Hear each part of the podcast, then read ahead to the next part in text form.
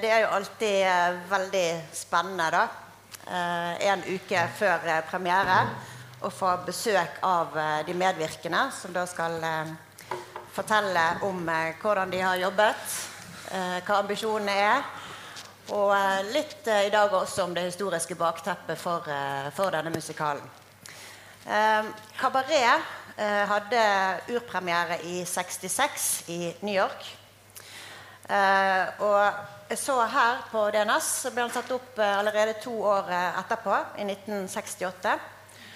Og så var det også da en oppsetning til, og det var i år 2000. Bl.a. med Mia Gundersen og Helge Jordal var konferansier.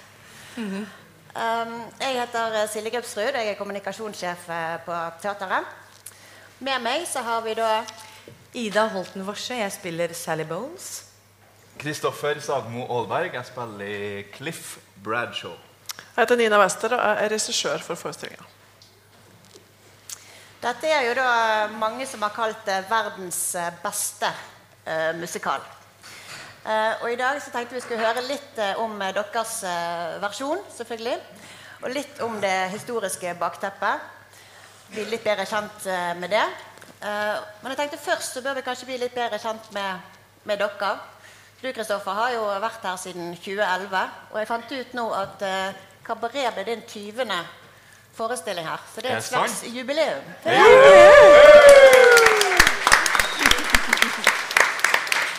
Ja, da borte tida går litt- fort. Tiden går fort, ja. Ja.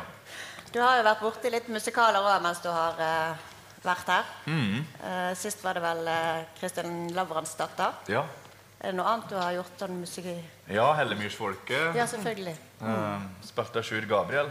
Men eh, Gunnar Staalesen han, han kutta jo et ledd, sant? et slektsledd. Så eh, Sjur Gabriel, Jeg var jo så glad for at jeg skulle spille Sjur Gabriel. Stamfaren, liksom. Oi, oi, oi, oi. Uh, og så etter 13 minutter så var jo han død. Så Men Kristin Lavnsdatter det var jeg heldig, for da fikk jeg jo spille uh, han styggpressen Sira Eirik. Uh, og han var jo med hele Han ble jo til og med grå i håret. Så der var litt heldigere med den, ja. Ja, vi fulgte jo den gjennom flere tiår, den Ja. eh, historien der. Gjorde det. Du Ida, du er frilanser. Ja, Og så har du gått på Var det musikallinje du gikk på? ja på? Teaterhøgskolen i Göteborg. Ja. Og jeg eh, begynte på Hålogaland teater i Tromsø rett etter jeg var ferdig utdanna. Og var fast der til jeg sa opp og ble frilanser. Jeg sa faktisk opp mens Nina Wester var sjefen min. ikke ta det personlig. Da gjorde jeg kabaret der. Ja. Gjorde Sally Bowles eh, der da, den perioden. Men du sa opp, var det Jo Strømgren eh, Ja, det var, eh, da turnerte jeg lenge med Jo Strømgren Kompani. Ja. Ja. Og så er jeg frilanser nå. Ja. Det er første gangen du er på DNS? Det er første gang, og det er veldig hyggelig å være her. Jeg trives så godt. Det er sånn forpliktet å si noe når vi Veldig. ja. Eh, Du møtte jo da Nina Eller møttes dere på Hålogaland i det hele tatt? Eller var du sagt opp før? eh? Nei, Hun var nå nesten ikke der når jeg var sjef. altså.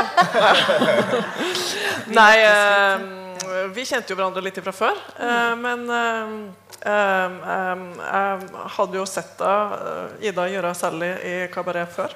Og syntes hun gjorde en fantastisk jobb. sånn at eh, eh, Og har en utrolig utstråling på scenen, så det var helt åpenbart når jeg fikk den jobben, at hun skulle spille Sally. Så det føltes veldig riktig for meg i hvert fall. å kaste henne til det. Mm. Ja, For du eh, var teatersjef eh, på Hålogaland fra var det 13 til 16? Ja, det stemmer. Mm. Og sist du var her, var det etnoporno? Da gjorde jeg etnoporno. Ja. Den gjorde vi her i 2011 under Agnete Haaland. Ja. Så har du jobbet mye i Sverige. ja, jeg har utdanninga mi fra Dramatiske instituttet i Sverige. Så jeg har gått på både regi- og dramatikerlinje. Sånn at jeg jobber en del i Sverige, men også en del her i Norge. da. Sånn at eh, jeg er også frilanser nå, da. Med base i Oslo. Og så står det i biografien din at du har jobbet mye med politisk teater. Ja, jeg gjør jo det. Jeg er veldig interessert i på en måte hvordan um, teater kan på en måte spille samfunnet og ta opp ulike samfunnsspørsmål og kna dem. og også kanskje vise deler som ikke er så synlige da, i den offentlige debatten. Og vise gråsoner. Det synes jeg er interessant med teater. da. Eh, for meg så må teater ha en mening. Eh, derfor så ofte så gjør jeg forestillinger som har politiske drivkrefter i seg. da. Og nå skal du debutere som eh, musikalregissør. Ja, skal det. Herregud. Ja. Eh, det som er interessant var jo at eh, Stefan Larsson, som har blitt ny teatersjef, han kjenner jeg litt fra Stockholm. Eh, og jeg møtte han i en heis på Det Norske Teatret og bare 'Gratulerer med ny jobb'. og så han, ja, men skicka meg noen som du skulle ville gjøre da. Så sendte han en lang liste. Og så bare skrev jeg PS om du skulle ville gjøre kabaret. Så er jo det kult, liksom. Gikk det en dag, så bare Ja, jeg har kjøpt rettighetene. Kommer du, eller? Uh, først var jeg litt sånn kvalm og tenkte bare herregud, hva har jeg gitt meg ut på? Men uh, jeg syns han er modig, da, som har gitt meg jobben med å gjøre denne musikalen. For jeg har ikke gjort musikal før. Uh, han var i går, han var ganske fornøyd. Sånn at da tenker jeg bare check på den, da.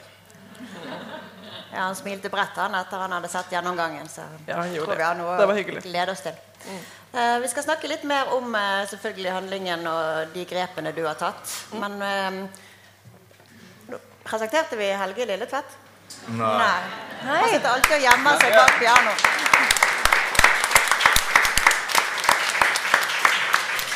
Helge er da musikalsk ansvarlig for uh, denne forestillingen. Han har vært Du det sa på. heller ikke hvor mange musikaler jeg har vært med Nei, på. Hvor mange har du vært Men med det i? vet jeg ikke. Helt utallelige.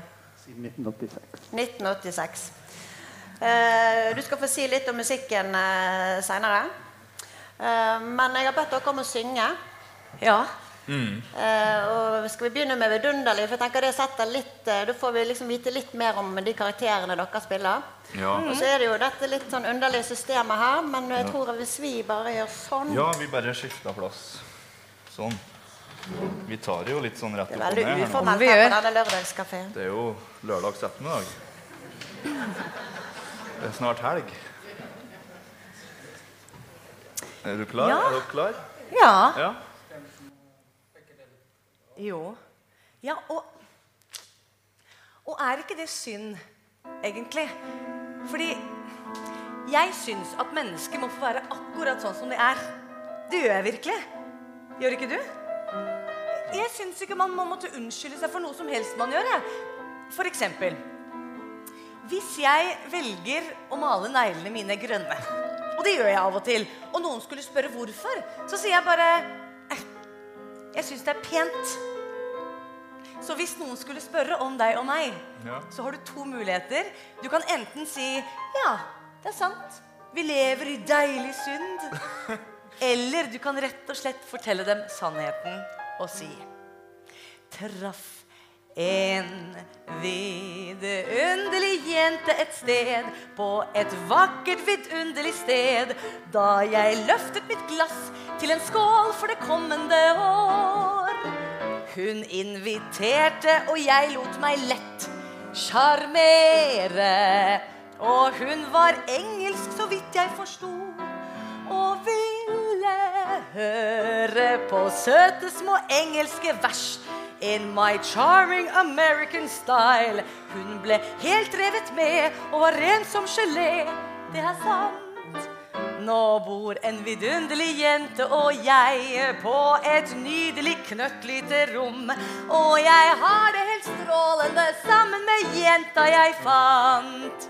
Men Sally, jeg, jeg tror ikke det her kommer til å fungere, for du kommer bare til å distrahere meg. Distrahere? Eh, ja. Nei, nei. nei, nei. Woo! Inspirere. Høne røper hemmeligheter og triks fra sitt fengende, syndige liv, som jeg opplagt vil bruke i boka jeg skriver på nå. Det var jo derfor jeg kom til Berlin, for å skape. Nå går det unna på skrivemaskin. Jeg inspireres. Hun lovte før hun flytta inn på sitt strålende yndige vis. Hun skal være helt stille så lenge jeg skriver min bok. Ja, jeg må si at nå har jeg det bra i mitt høyst imponerende rom med en nesten umerkelig, nydelig, vidunderlig venn. Og så Ja. kommer en taxisjåfør. Kjersti, vil du være taxisjåfør? Nei. vi ja. Han er der! Der! Kom, kom, kom. Ja, ja, Der, ja. Ja, ja, masse kofferter. Um, hvor mye var det taxien Tre kostet? Tre mark. Har du tre mark? Det er inkludert driks. Tusen takk. Takk, takk. Thomas. Thomas, ja. øh, Kan ikke jeg være så snill få lov til å bli? Bare én dag. Nei, men jeg har Eller ikke råd, Sally! én dag. To dager, én dag. Vær så snill.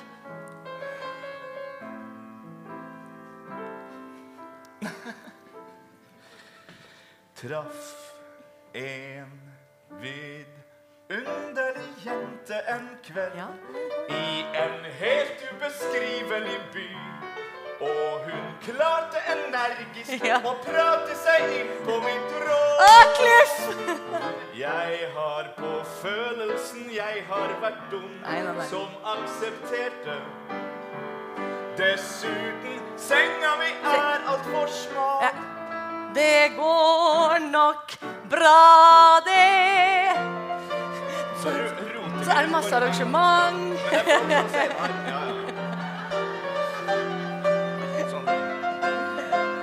Så nå skal denne villkatta her Og den knallsøte yankeen her Dele husrom og få et vidunderlig liv i lag.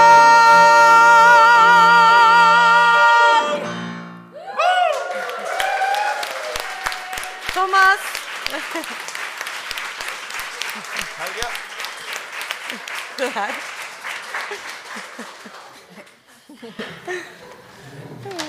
Og deretter går det bare nedover. fra Ja. å se den.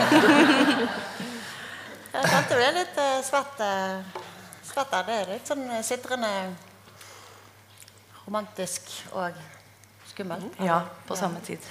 Um, er det mange som kan hele historien om kabaret sånn inn og ut? Nei, skal vi snakke litt om eh, den, og så får heller du, regissør på siden der, uh, rope ut hvis det begynner sånne spoiler, uh, spoilere. Spoiler alert. Ja. Um, når teppet går opp, på en måte, så er det jo nyttårsaften eh, 1929. De skal ta farvel med det glade 20-tall inn i 30-årene. Eh, du, eh, Cliff, kommer jo da fra England til Berlin. Mm, Eller kommer du fra Amerika? Jo, han har jo vært på en liten eh, runde i Europa. Uh, han er jo fra Amerika uh, opprinnelig, men han er jo da forfatter som har gitt ut en bok tidligere. Og er på en sånn liten inspirasjonstur og har vært innom London, eh, Roma, eh, Paris. Så han kommer med toget fra Paris på nyttårsaften. Og da kommer han jo til en by som eh, han får helt bakoversveis av. Han Cliff er jo også homofil. og har jo et behov for å da treffe menn, naturligvis. Men så kommer han på denne Kit Kat Club som som er, Han har vært på nattklubber før. Han eh, spytta ikke glasset, han. Men uh, så møter han altså Sally Bowles, som er bare som er mind-blowing. Eh, og de skaper jo et uh, forhold som utvikler seg. Uh, for de har jo på en måte en Et behov for hverandre på en vis. Eh, Ja. Og møtes på, med all, all sin bagasje, da. Eh, og, De finner noe i hverandre som begge trenger hos den andre. vil jeg si. De er jo veldig motsatser sånn i, skrevet i utgangspunktet, men har en del likhetstrekk òg. mm, og så er det jo da den liksom overhengende da, eh, nazismen da, som, begynner, som snører det mer og mer ja, inn. Hva er det Sally trenger denne litt eh, forknytte forfatteren til? Eller er, er du forknytt? Det ja, han, er, han, er jo litt, er for- han er jo litt reservert, kanskje. I hvert fall i møte med henne, som er det stikk motsatte. Så det er vel det, det er jo noe av der, den lidenskapen og det, den åpenheten og det som Cliff blir så uh, fascinert av. da. I Sally, ja, ikke sant? Sa- Sally er jo eh, da kommet fra eh, England over til Berlin for å, fra ganske dårlige kår, men livnærer seg som eh, nattklubbsangerinne. Og i boken er hun skrevet som veldig ganske dårlig både sanger og danser og det meste, egentlig. Eh, I og med at dette er musikal med mange musikalske numre, så har vi jo gjort henne ikke så eh, dårlig. Da. De gjorde heller ikke Liza Minnelli eller mange av de andre som har portrettert henne. Men, men eh, hun eh, bruker jo det, både det kvinnelige og det maskuline og det bevisstheten rundt det for å tiltrekke seg mennesker. Så hun har jo en stor stor drøm, og det er å, å komme langt i karrieren sin. selvfølgelig, Men i bunnen der så ligger det jo det ønsket om å bli elsket. Og det, det er jo eh, det hun møter i Cliff, da, sånn som jeg tolker det. eller sånn som vi tolker det.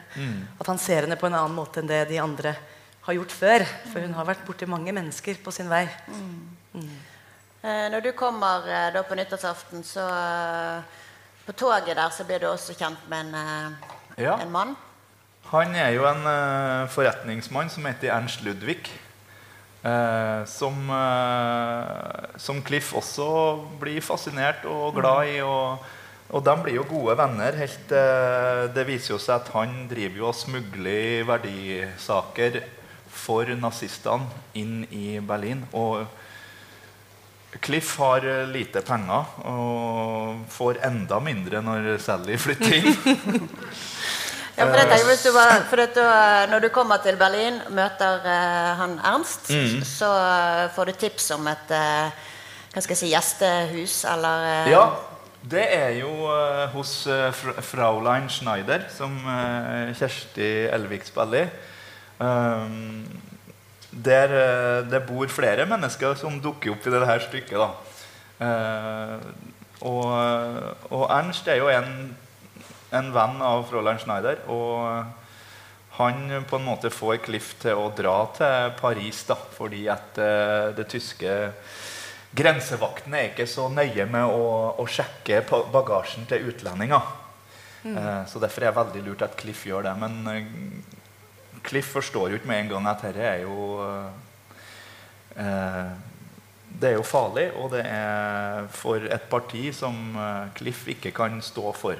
Eh, for han er en eh, opplyst eh, ung forfatter med den amerikanske versjonen av hva som skjer i Europa.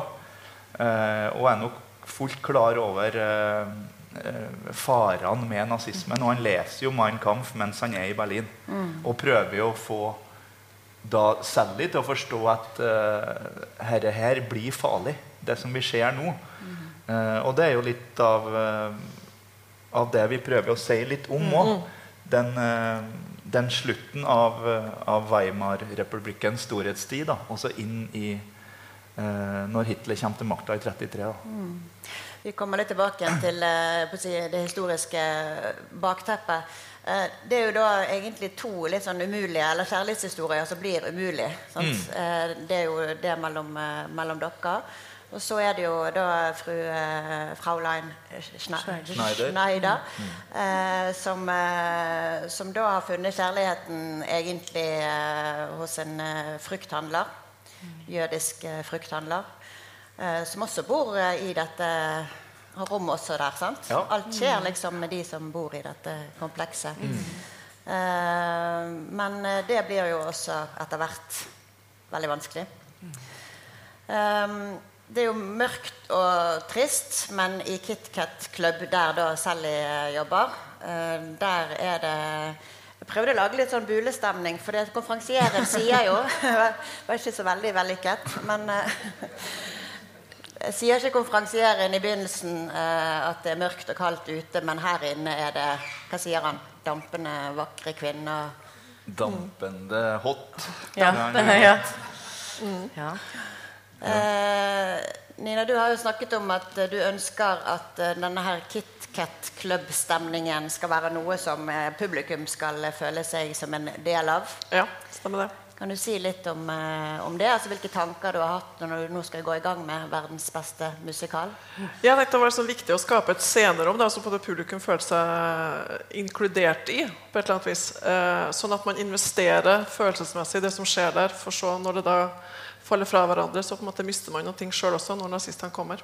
Så vi har egentlig jobba veldig mye med eh, hvordan det skal være innpå KitKat.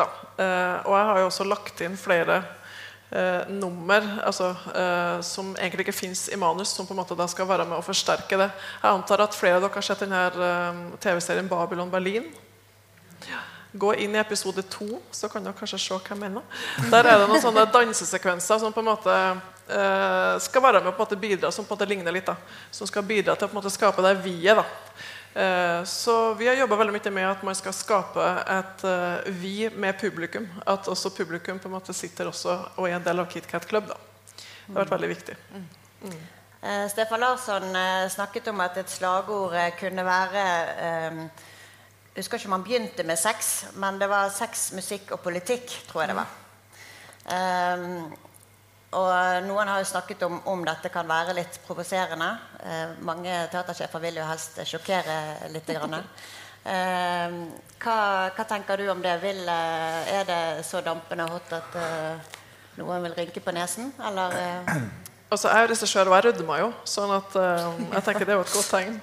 Nei, altså, Det er jo ikke målet å på en måte provosere for å, for, for å provosere. Men det som jeg synes er så fascinerende, som også var årsaken til at jeg ville gjøre nettopp kabaret, det er at den utspiller seg i denne perioden i, i europeisk historie som kalles for uh, Weimar-perioden. da. Uh, som jo egentlig er mellom første og andre verdenskrig uh, i Tyskland. Og det som var spesielt med denne perioden, var jo på en måte at det var en ganske sånn, Selv om det var mye fattigdom, inflasjon osv., så, så var det også en veldig sånn progressiv periode. Eh, på alle mulige måter, og Spesielt måten man så på kjønn på. Eh, homoseksualitet, og Man oppretta et eget institutt i liksom Berlin der man begynte med å gjøre kjønnsskifte osv. Man var veldig sånn progressiv i denne perioden når det gjaldt måten man tenkte rundt det på. Um, og hadde, det var liksom flust av liksom lesbiske idrettslag og uh, aviser. og Det var veldig sånn spesiell periode hvor det var egentlig veldig sånn fritt når det gjaldt like, synet på uh, mennesket. vil jeg påstå. Uh, mye, mye friere enn vi har i dag. Så det var egentlig det jeg ville løfte frem. Da. altså denne lille perioden i europeisk historie der man egentlig hadde skjønt allting faktisk i løpet av et par år. Som da nazismen naturlig nok da kom og liksom meisla ned. Um, uh, og det å liksom løfte det frem har vært viktig for meg. Og at det her queer, liksom, altså kvinner er med kvinner og menn er med menn. Og at man egentlig ikke, at man ikke skal tenke kjønn. da Man tenker menneske, man skal ikke tenke kjønn. Um, så, og er liksom um, er, er, er Cliff homoseksuell eller en biseksuell eller, eller hva en? Ja, I don't care. Han blir liksom fascinert av mennesker. Uh, og det kan han ikke eh, der han kommer fra. Han kommer fra en ganske sånn konservativ bakgrunn i USA. Mm. Eh, sånn at uh, Det er også derfor han kommer til nettopp Berlin. Da. Det er liksom dit man kom på denne tiden. Mm. Det jeg lurte litt på vi, vi, kan snakke mer om bakgrunnen mm. og, og på en måte hvilken historie som kabaret bygger på. Um, men når dere da skal jobbe altså er jo, Helge er jo ikke alene musiker i denne kabareten. du har jo med deg, du har med deg ganske mm. mange bak der. Syv. Store altså blåserrekke og slagverk, og det er mye, mye trykk i, i, den musikken. Mm. Eh, dere har med dere er det seks eh, dansere. Vi har syv, er vi ikke? Syv dansere. Seks dansere. Ja. Og syv med meg. Ja, ja. sånn er det. Ja. ja. Eh, hvordan eh, har dere jobbet eh, altså Hvordan er det å jobbe frem denne KitKat-klubbstemningen? Altså det å, å, å, lage dampende øyeblikk som skuespillere. Altså hvordan har dere da jobbet sammen med danserne på, på gulvet der i den klubben? Har det vært utfordrende å finne ut hvor grensene deres Absolutt. Ja. Eh, det har vært veldig ryddig og en veldig ok prosess som har gitt veldig mye til alle vi som er med. vil jeg si, både sånn hvordan vi ser på, på kjønn og seksualitet, og hvordan vi ser hverandre. og Det har vært veldig interessant. Og det er klart at Etter hele eh, metoo-kampanjen og alt det som kom opp der, så har vi måttet eh, Og det har vært helt supert eh, å jobbe i etterkant av den. For vi har vært, hatt veldig sånn ryddige kontrakter på hvordan vi har jobba. Og så har vi en fantastisk koreograf. Hvor er du hen, Sofie? Er du her? Jeg var jeg gikk. Ja. Ja. Um, hvor vi som Spesielt kan jeg snakke for meg selv som kvinne. Uh, har vi jobbet med det å um, bli sett på, men også det å se på. altså Det med objektivisering og, og uh, vært superinteressant. Og også det å jobbe med maskulint uh, og kontrafeminint kroppsspråk. Mm. Ja. Så dere har snakket mye i, i ensemblet eller sammen med, med deg da om mm. Ja.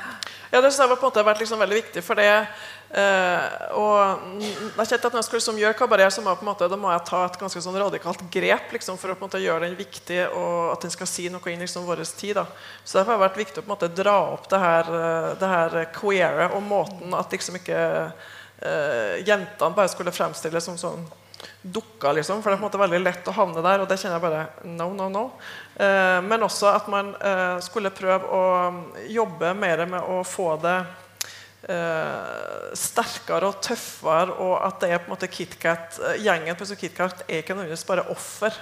De er også noen som søker seg til KitKat, for det er der friheten fins. at det liksom ikke bare blir det her uh, for, altså, Vi har sett nok både i film og teater har vi sett liksom eh, vi har så mye bilder rundt her, liksom, prostitusjon og ja, dere vet, ikke sant? Man har så mye sånne bilder av stakkars folk som holder på sånn. Og da tenkte jeg bort med det. Prøv å liksom løfte det hele opp til at liksom, nei, KitKat er et sted der man vil faktisk være og søke seg til. For der er det på en måte en progressiv, men også eh, Det skal være sexy, det skal være rått, det skal være farlig. Det skal liksom ha det der som altså, følelser vi alle mennesker har i oss, ikke sant? Som, måte, som, som handler om begjær. Og da også da begjær som en metafor. altså Begjær, for, altså begjær etter mening, etter penger, etter mat osv. Så sånn at eh, Det er vel det som har vært liksom grunn, grunntankene vi har liksom jobba rundt. da. Og da er det viktig å på en måte vise kropp, og det skal litt sånn kjøttig, sier man på svensk. at det skal være litt sånn kraft. Uten at man skal bare kle av seg. For det er ikke det det handler om å vise nakenhet. Det er ikke det det handler om, det er egentlig bare handler om måten man ser på hverandre på, er med, med hverandre på. Og det må jeg si at jeg har et utrolig modig ensemble. Altså. Det må jeg bare si. Shit, de kaster seg utpå og følger de mest uh, utrolige regianvisningene. Sånn at jeg tenker at uh, Uh, jeg syns vi har klart å skape det der dampende, heftige innpå KitKat som man jo kjenner da uh, forsvinner, og som fortsatt er borte. tenker jeg. Dessverre. Eh, før vi går videre på, på det, for det er noe vi kan snakke mer om, så for at Helge her skal få eh, litt grann, eh, har du det fint. Jeg tenkte at vi kunne få høre én sang til fra Kit Kat Club. Eller er det Absolutt. greit for deg? Ja, ja. Og så kan vi heller ta litt mer om musikken etterpå. Er dere klar for et nytt lite nummer? Eller et stort nytt nummer? Ja.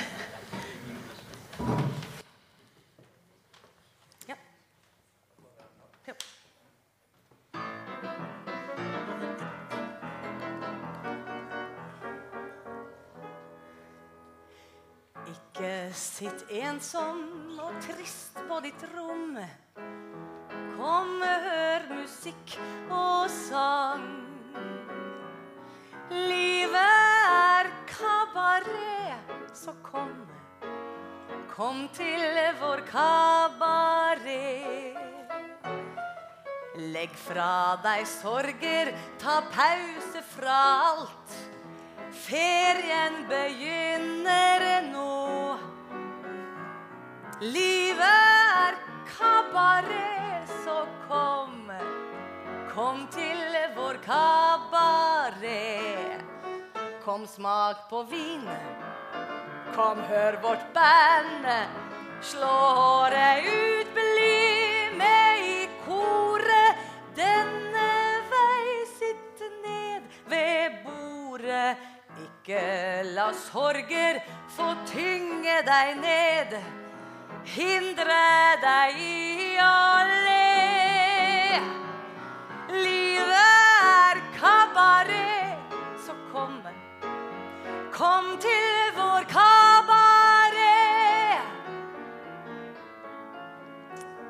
Jeg hadde ei venninne som het Elsie. Vi delte et par shabby rom i Chelsea. Hun var av de sarte og sublime. Vel, sannheten er hun tok betalt per time. Da hun var død, kom naboen for å snike. Ja. For mye gin og piller, stakkars pike. Men sånn hun lå der vakker, kjolekledd, var hun det lykkeligste like jeg har sett. Nei, jeg kan aldri glemme Elsie da.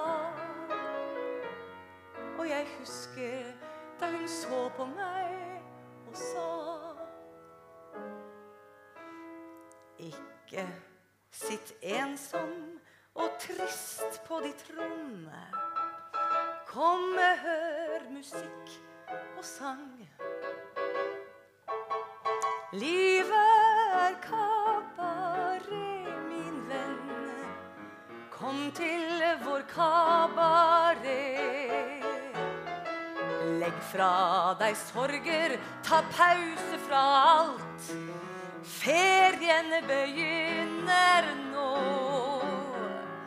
Livet er kabaret, min venn. Kom til vår kabaret. Hva kan jeg si? Hva skulle jeg bli? Jeg tok mitt største valg i Chelsea når jeg dør.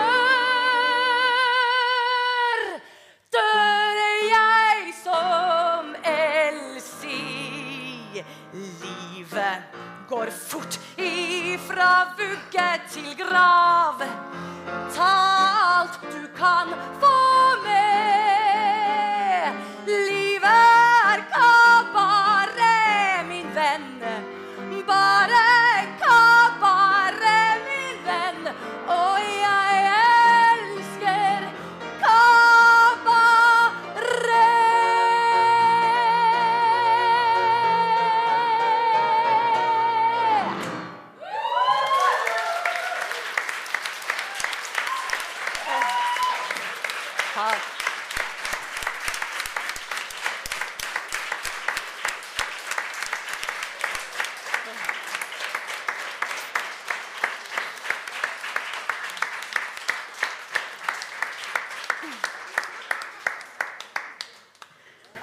Du klar for å si litt om uh, musikken?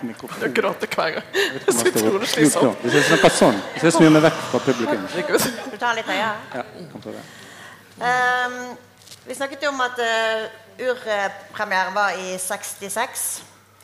Og nå husker jeg ikke fornavnet, men det var kan, Kander og Ebb som skrev sangene. Husker dere hva de heter til fornavn? Husker ikke. Nei. Jeg hadde skrevet Fred opp her. Ebb, var det det? Ja, det er så, det er ikke så viktig. Det kan vi slå opp uh, seinere. Men eh, musikken har jo eh, altså Det bunner jo i den type musikk som de spilte i Berlin da på slutten av 20-tallet. sant? Jo, absolutt. Altså, jeg tror de har prøvd å gjenskape en form for kabaret 1920-30-tallsstemning i musikken. Men eh, det er jo skrevet på 60-tallet, så det blir jo på en måte også litt preget av det, kanskje. Av ting som har skjedd liksom, innenfor jazz og swingmusikk etter den perioden. Og så fikk de vel beskjed om at de måtte løfte fram eh, Kurt Weil-inspirasjonen litt også. Ja, altså Jeg tror Kurt Weil fant jo ikke opp kabaretmusikken, men han var på en måte den som kanskje gjorde den kjent for et litt annet publikum. Altså, opphøyde den litt til kunstmusikk. Sant? Og det er klart at uh, en av de mest kjente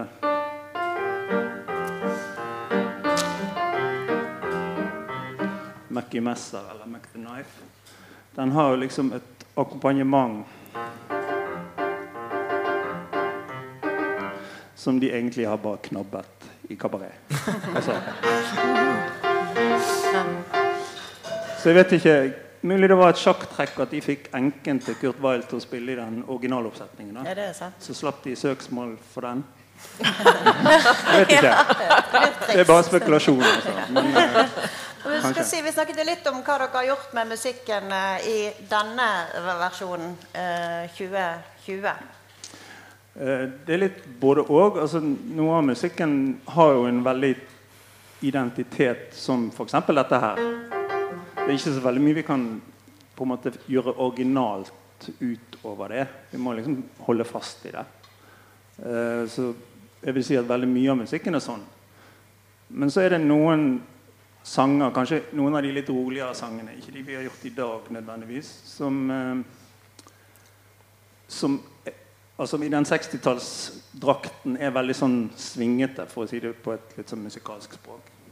Så vi har, vi har kanskje prøvd å gjøre det litt mer uh, up to date i form av at vi varierer mer altså, i stemninger. Sant? At det liksom ikke trenger å være sånn svingete, men at det blir mer Eller sånne type ting. Da. Mm. Det blir spennende å høre og når det er syv uh, musikere som er på, konstant på scenen. Det er jo litt kjekt å få se de som spiller òg. Ofte ja. sitter de nede i orkestergraven, men ja. nå ser vi jo dere. Selv om dere sitter langt bak, så er dere til stede hele tiden. Og så har vi sikkert god lyd. Jeg vet ikke. Jeg jo, veldig, det, det, låter altså så bra. Ja, og så ser dere veldig Det er flotte kostymer. ja. ja. det er sekundært, men nei, det, det, låter så bra. De blir vakre i tillegg. Ja. Uh, da kan du få lov å gå, Helge, hvis du ikke har lyst til å høre på mer. Så kan vi Veldig spennende å sitte her. Helge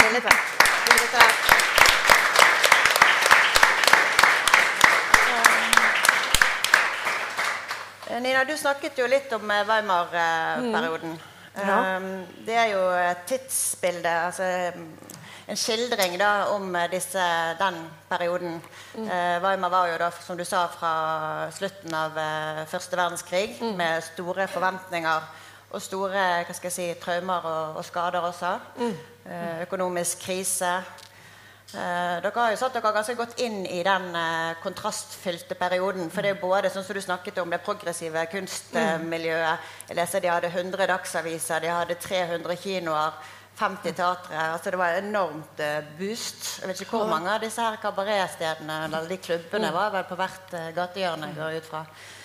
Det kontra den politiske situasjonen eh, hungersnød, arbeidsledighet, mm. inflasjon. Det hørte jeg at de måtte få betalt to ganger daglig, for de måtte skynde seg å bruke opp pengene før de mistet verdi. Eh, ganske mm. heftige ja. Og disse Kan du si litt om det politiske landskapet? Nei, så De skifta jo liksom regjeringa annenhver dag, så det var liksom bare en ganske sånn kaotisk periode. Og Det er klart, det var jo en periode som uh, på mange måter ligner litt den perioden vi er inne i dag også. ikke sant? Hvor det har vært liksom uh, økonomisk uh, ver altså at, at altså, Verdensøkonomien har på en måte vært litt svingning osv. Det er mye arbeidsledighet, og det på en måte vokser fram liksom, høyrepopulistiske krefter. da. Um, og det var jo um, klart uh, Nazistene begynte jo på en måte sitt arbeid uh, de økte jo. altså Fra at de hadde bare litt liksom, oppslutning rundt valget når det var 25, eller sånn, til liksom, eh, i liksom 30 så hadde de liksom dobla sine eh, tilhengere. Så det gikk egentlig ganske fort. ikke sant, at de fikk liksom ganske mange sånn at, men, men, det var jo fordi at folk var misfornøyd med de forholdene de hadde levd under. ikke sant, Det var dårlig økonomisk styring, det var dårlig politisk styring. Folk var fattige osv. Så videre, sånn at det var klart det var en veldig sånn eh, grobunn for at nettopp det kunne skje. da. Mm. Men jeg tenker vi har jobba veldig mye med i disse forestillingene. For det er liksom ganske lett eh, at vi i ettertid ikke sant, på en måte så at eh, nazismen var dårlig. Mens i 1930, hvor, hvor, hvor liksom vi befinner oss, så var ikke nødvendigvis noe altså Man liksom visste jo ingenting da om jødeutryddelse. Altså, man, man visste ingenting. Så at vi som driver og jobber liksom, med at vi ikke skal trykke for mye på den knappen, og liksom, det var dårlig på det tidspunktet. Selvfølgelig var det dårlig etterpå. Eh, men eh, det var jo akkurat da så var det jo det som ga håp til folk. Mm. Også inne på KitKat også. Mm. Så var det jo det som ville kunne liksom hjelpe dem til å få det bedre. Mm. Og klart For en person som er Sally, eh, som liksom ville gjøre kabaret og bli den nye Malene Dietrich, så klart at hun var bra for hun å være på lag med dem. Eller Fraulein Schneider, som på en måte leier ut rom liksom, leiligheten sin osv. Det For hun å eventuelt miste den lisensen gjorde at ikke hun liksom klarte seg. Det er lett å dømme det i etterkant, men uh, der de sto på det tidspunktet, så hadde nok mange av oss gjort det samme valget. Det var vel også en av grunnene til at det ble en musikal i utgangspunktet på mm. 60-tallet eh, var det Prins han het, faktisk. Han, regissøren som ønsket å lage en musikal av, eh, av dette. Så kan jeg si at Utgangspunktet er jo da eh, dagbøkene til eh, Christopher Isherwood. Mm, forfatteren, ja. Eh, som er litt sånn selvbiografisk, den Cliff-rollen. Cliff ja. Uh, Sally Bowles er jo en skikkelse, eller bygger på en skikkelse ja. som, uh, som han uh, ja. møtte. Mm mange av de eh, beskrivelsene situasjonene og sånn i disse dagbøkene ble så en, eh, en, roman. Og det er vel en egen historie han har også gitt ut, som heter Sally Bowles. Ja, Det er en av eh, i det som heter Berlin Stories, eller Goodbye to mm. Berlin. Mm. Ja. Det er en av de. Uh, og når han da emigrerte til uh, USA i 1939, uh, så fortsatte han jo å skrive, men han hadde litt pengeproblemer etter det jeg leste. Og så møtte han en som ville lage et teaterstykke basert på, på den uh, boken. Og det ble vel filmatisert også, tror jeg. Den uh, I'm a Camera. I'm a camera, som var det første. Og på, når det da ble utgangspunktet, eller de ønsket å lage en musikal av dette, så var det fordi de så så mye likheter mellom situasjonen i USA på 60-tallet med rasehat, eh, fordommer mot jøder og dette. Eh, jeg tenker Det er jo litt det vi snakker om i dag. Så det er vel kanskje noe som ligger eh, altså, Det er en fare som ligger der, og den polariseringen er jo ja, på den Ja, tiden var det vel også kommun, altså de også. kommunisme og uh, altså de ytterpunktene. Folk uh, trakk seg litt uh, til de to ytterfløyene. Det, det var en debatt på TV-en her om kvelden eh, i forhold til at man, det er 75-årsjubileum for her Auschwitz osv. Så, videre. så var det jo flere som sa liksom bare at vi tror jo at det alle kommer til å, å, å liksom skje igjen, men det, det kan skje igjen. da. Eh, og det tenker jeg vi skal liksom ha med oss. Det er så lett å si at ja, men det var da, osv. Men jeg tenker vi skal ikke lenger enn til Polen, liksom, hvor man eh, begynner å forby homoseksualitet, eller til liksom, Tsjetsjenia, hvor man har laga konsentrasjonsleirer for homofile. Uh, og så videre, og så videre. Så det liksom, eh, eller i Norge, hvor vi på en måte fortsatt driver og tenker om vi skal ha homoterapi eller ikke. Altså, det, det liksom er, er fortsatt, og vi skal ikke lenger enn til vårt naboland. eh, altså hvor liksom Sverigedemokraterna er det største partiet snart. ikke sant? Så jeg tenker, det er ikke så langt unna eh, som vi tror. da. Eh, og derfor tenker jeg at Det er jo derfor at også Stefan ønsker å satse på denne musikalen. For den, den sparker liksom inn i vår tid da, mye. Eh, jeg har bedt uh, må se nå tiden går eh, litt, men jeg har bedt eh, egentlig deg, Kristoffer, eh, i dette teatertidsskriftet i 1968 som jeg fant i arkivet eh, da når det ble satt opp første gang eh, kabaret, så var det et utdrag fra Aisherwood sin eh, 'Farvel til Berlin'. Eh, for eh, de, de glade 20-årene tar jo slutt. Eh, og eh, han har skrevet eh, noe om situasjonen da. eh, med alle disse for forfatterne, kunstnerne, eh, de homofile, klubbene. Eh, kanskje du kan lese det, så skal jeg Ja, flytte meg litt i kan bakgrunnen. ta et lite, et lite utdrag.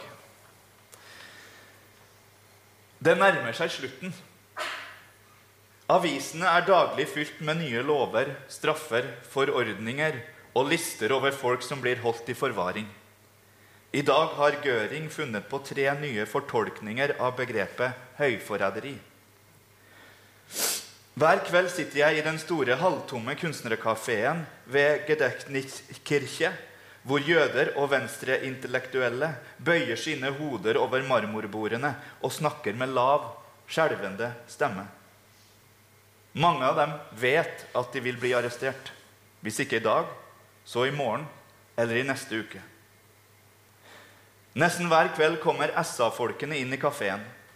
Noen ganger samler de bare inn penger. Alle er tvunget til å gi noe. Noen ganger kommer de for å foreta en arrestasjon. En kveld løp en jødisk forfatter inn i en telefonkiosk for å ringe til politiet.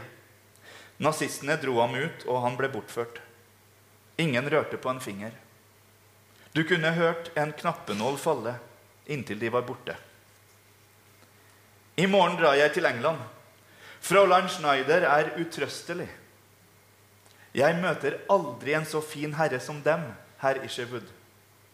Alltid så punktlig med leien. Jeg forstår virkelig ikke hvorfor de ønsker å forlate Berlin så plutselig og på denne måten.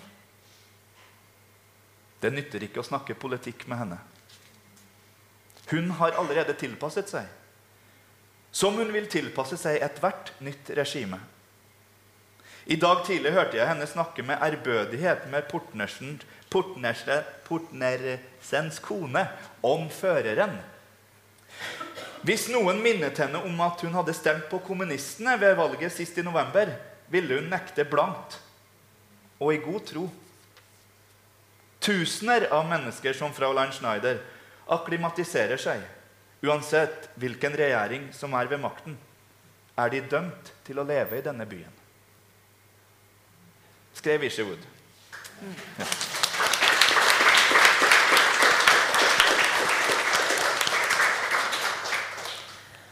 Men Så det er jo en uh, musikal som både skal på en måte skildre denne perioden, eller denne overgangstiden, da.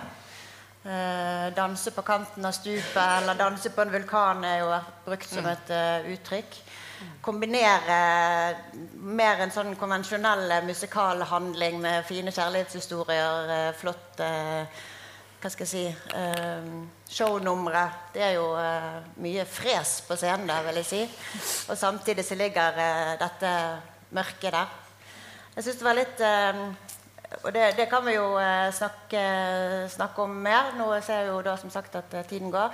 Jeg synes det, det du snakket om eh, homofili, jeg synes det var interessant. For jeg leste litt om at de har endret i disse ulike utgavene. Så har de endret litt om man er heterofil, om man er biseksuell, eller sånn som du sier nå, han er homofil. Eh, på 60-tallet så gjorde de han om til helt uh, hetero fordi de mente at det amerikanske musikalpublikummet ikke ville tåle en musikal om nazisme, og det er til og med en abort. Uh, da kan du ikke ha en homofil helt. Så det ble strøket. Men de kommer med en ny versjon i 87, eller noe sånt, for de har angret på dette siden. da, At ikke de eh, kunne, kunne stå for, for, det. Så da laget de jo en, eh, en ny, eh, mm. ny, versjon. Så jeg forstår at dette er noe som også er et viktig aspekt da, med, med denne forestillingen. Mm. Men jeg tenkte, det, en, det, har jo vært en veldig stor altså Det er en stor interesse. Du nevnte Babylon Berlin. Mm. Eh, og vi hadde jo besøk her på, på teateret av en Brennan Nash som ja. Eh, driver med omvisninger i, eh, i Berlin. Mm. Eh, han hadde jo nesten en sånn eh, hva skal jeg si, romantisk eller i hvert fall et sånn ideal da, om denne tiden. Han var jo enormt oppglødd. Mm. Eh, og det var jo veldig mye positivt som, som, skjedde. Og man kan jo tenke hva hadde skjedd hvis ikke nazistene kom i forhold til synet på homofili. Altså det, sånn som du sa, så startet det første instituttet for eh, seksualforskning med en eh, gründeren der som var en stor forkjemper for homofiles rettigheter. og sånn. Hva hadde skjedd hvis ikke nazismen hadde, hadde kommet inn? Hvilket syn hadde vi Hvor hadde vi vært i dag eh, da? Men tenker du at det er en fare på en måte å kombinere det mørke og fæle og dramatiske og ta stilling til det eller Vi ønsker vel gjerne at uh, vi som ser det, skal på en måte ta stilling sammen med, med det som skal være show og gøy og underholdning? Eller er det vanskelig balansegang i dette stykket? Nei, det syns jeg ikke. Uh, fordi at jeg tenker at Det er også derfor det på en måte har vært viktig for oss å skape det her KitKat, som på en måte er det her uh, Som er et sted man kjenner sympati for. da Selv om det på en måte er sult og desperasjon, så, videre, så er det på en måte noe som jeg tror man kjenner type sympati for. Um, og da er på en måte det og vi alle vet at livet er liksom ikke bare én ting. Det er på en måte både sverte og mørke og alt mulig der inne også, som det er andre steder. Men jeg tenker at det har vært viktig å løfte det fram og gi det kropp og uh, hva skal jeg si, uh, begjær. som sagt, er viktig for meg på at det viser, for det er på en måte såpass menneskelig. Uh, og ikke liksom løfte fram det som en sånn der, hva skal jeg si, litt sånn jålete. for det, for det syns jeg ikke at det skal være. Det skal på en måte være på ordentlig. da og det er også en grunn til at vi liksom sånn rent scenografisk og i kostymene ikke liksom ligger på at det skal liksom være 30-tallet i alle materialer. Men skal på en måte kunne kjenne at det, det liksom eh, sparker litt inn i liksom vår tid også når det gjelder valg av f.eks. gulvet har en spesiell farge som man kanskje ikke hadde på liksom 30-tallet. Sånn at jeg tenker at det på en måte bare viktig å løfte det fram som et eh, progressivt miljø. da. Eh, som jo som sagt mesta eh, sin kraft, rett og slett. Men jeg tenker på dette med sånn homofili. Da, for jeg liksom ofte at uh, om han er homofil kan jeg, jeg tenker Det skiter jeg i. Si. Han er, han liksom, uh, og de begge to de lar seg på en måte fascineres av, av mennesker og utforske sin egen seksualitet. Som jeg tenker er helt menneskelig å gjøre. Men jeg tenker også at vi dessverre altfor sjelden på teaterscenene så ser vi på en måte to menn kysse, f.eks. Eller to, to damer. Sånn at Vi har jo på en måte jobba mye med det å få frem det, uten at det liksom skal være noe sånn Oh my God, så vovet. Eh, men at det skal liksom være en helt naturlig del av uh, bildet da, på et eller annet vis. Eh, som det jo bør være i samfunnet vårt. Sånn at uh, Jeg har i hvert fall ønska å prøve å lage sånn altså, hvordan, Hvilket samfunn ønsker i hvert fall jeg at vi skal ha. da. Og da tenker jeg at et annet syn på seksualitet og mennesker Eh, og etnisitet osv. Det ønsker vi oss. Sånn at Det er i hvert fall min sånn brannfakkel inn i dette. at uh, La oss alle jobbe mer for det. da. For uh, det er mer enn nok av krefter som ønsker det motsatte. Og da vet vi hvor vi havner. liksom. Det er ikke et bra sted. Mm. Har dere tenkt noe altså Gå ut fra at dere også har lest mye rundt uh, den perioden og det, de parallellene til i dag. da. Og så har dere, dere noe dere vil si i forbindelse med det? Nei, det er jo å prøve å altså, Vi skal jo rettferdiggjøre handlingene til de her skikkelsene. og det er klart, vi, Da må vi sette oss inn i deres tid, hvor desperat de var. Eh, hvor vanlig det var å prostituere seg. Eh, du kunne være baker på dagtid, og så var du prostituert på kvelden bare for å få inn nok til å overleve. da. Mm. Og Det som jeg synes er så fint med konseptet til Nina, da, det er at det, det, skygger ikke for historien eller musikken og, mm. og, dialogen er ganske original. Mm. Men vi bare integrerer i det miljøet med en gang, så er det liksom ferdig nedskrevet. Mm. Eh, så det, det, det, kommer ikke i veien for oss noe at uh, plutselig Cliff skal være litt mer bifil enn han er i, i, i tidligere versjoner, f.eks. Mm. mm. Så det har vært veldig spennende. Mm. Og vi hadde jo en professor her, og vi hadde jo han du nevnte fra Berlin, mm. som uh, var veldig inspirerende. Så, og, og, bare få en forståelse av hvorfor tok de de valgene de gjorde, og hva ble konsekvensene. Mm. Uh, og vi, vi, kan så mye om krigen, og det er laga så mye kunst og bra kultur uh, om krigsårene. Men dere, slutten av 20-tallet, starten av 30 var i hvert fall for meg mer fremmed. da. Mm. Uh, og ofte veldig sånn glamorisert. Altså, mm. og veldig sånn Satt opp en sånn pidestall rundt liksom, ja, det estetiske rundt og sånn. Hvor, hvor, hvor skitete det faktisk var. Da, hvor mye mm. desperasjon det faktisk var. Og det tror jeg vi eh, Det skal vi, er målsettingen vår å få fram. Mm. Og det er også den, hvor blinde vi også er for uh, de parallellene som fins til vår tid i forhold til uh, de store, altså polarisering og, de, og den, hele den de og oss-retorikken som er ute og går. Mm. Og den Sally Ball, altså som Sally Balls da sier at det, det, er jo bare politikk. Hva har det med oss å gjøre? Der er det jo sikkert mange som kan møte seg selv litt i døra i, under forestillingen med det å lukke øya, fordi det, det angår ikke meg akkurat nå. Mm. Så hvorfor skal jeg eh, engasjere meg egentlig i det? Mm. mm. Jeg tror vi har, eh, vi har ikke kommet til veis ende, for det er jo neste uke det, det begynner. Ja. Eh, jeg pleier å spørre sånn om premierenerver og sånn, men jeg vet ikke om det Dere virker jo veldig rolig og reflekterte her. Jeg opplever at vi er en, en, en samla gjeng som jobber veldig for, eh, for, mot samme mål. Mm. Det er veldig god eh, og produktiv stemning nede på scenen. Men det blir vel gøy å møte publikum? Det, det gleder vi oss til. Første møte på mandag kveld kan nesten ikke vente, faktisk. For denne her er jo en musiker som er så avhengig av på en publikum for å på en måte ja. kommunisere. Så vi går alle rundt og bare sånn her Nå må det publikummet komme snart! Så vi gleder oss enormt mye til at uh, dere skal komme. Så yes. Bra! uh, da eh, tenker jeg kan bare nevne at vi har en del andre samtaler også i forbindelse med Kabaret. Altså neste lørdag klokken ett her oppe så har Bergen kvinnesaksforening et, eh, et foredrag om det Hun har vel kalt det 'Den seksuelle revolusjon'. Fra altså, seksualitet ut i offentligheten fra da Weimar-republikken og, og, frem til i dag.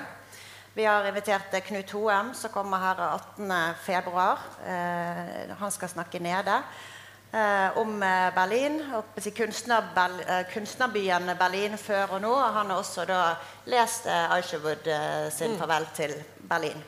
Eh, alt dette er gratis, men det er da lurt å sikre seg plass ved å ta ut en billett nede i luken. Da vil jeg ønske god lørdag og fortsatt god prøveuke og tvi-tvi til premieren.